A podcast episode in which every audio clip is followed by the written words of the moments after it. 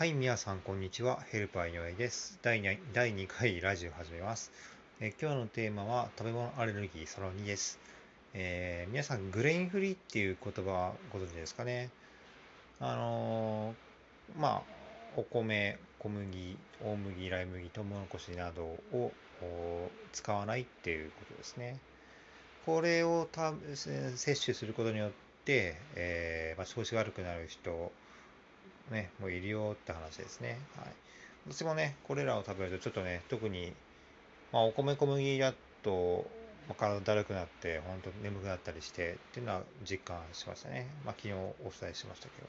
はい。で、えー、ね、まあ、一回これらを、まあ、グルデンフリー、グレインフリー、ね、まあ、抜いて皆さんも試してみるのも一つの方法かもしれないですね。はい。ではまた明日失礼します。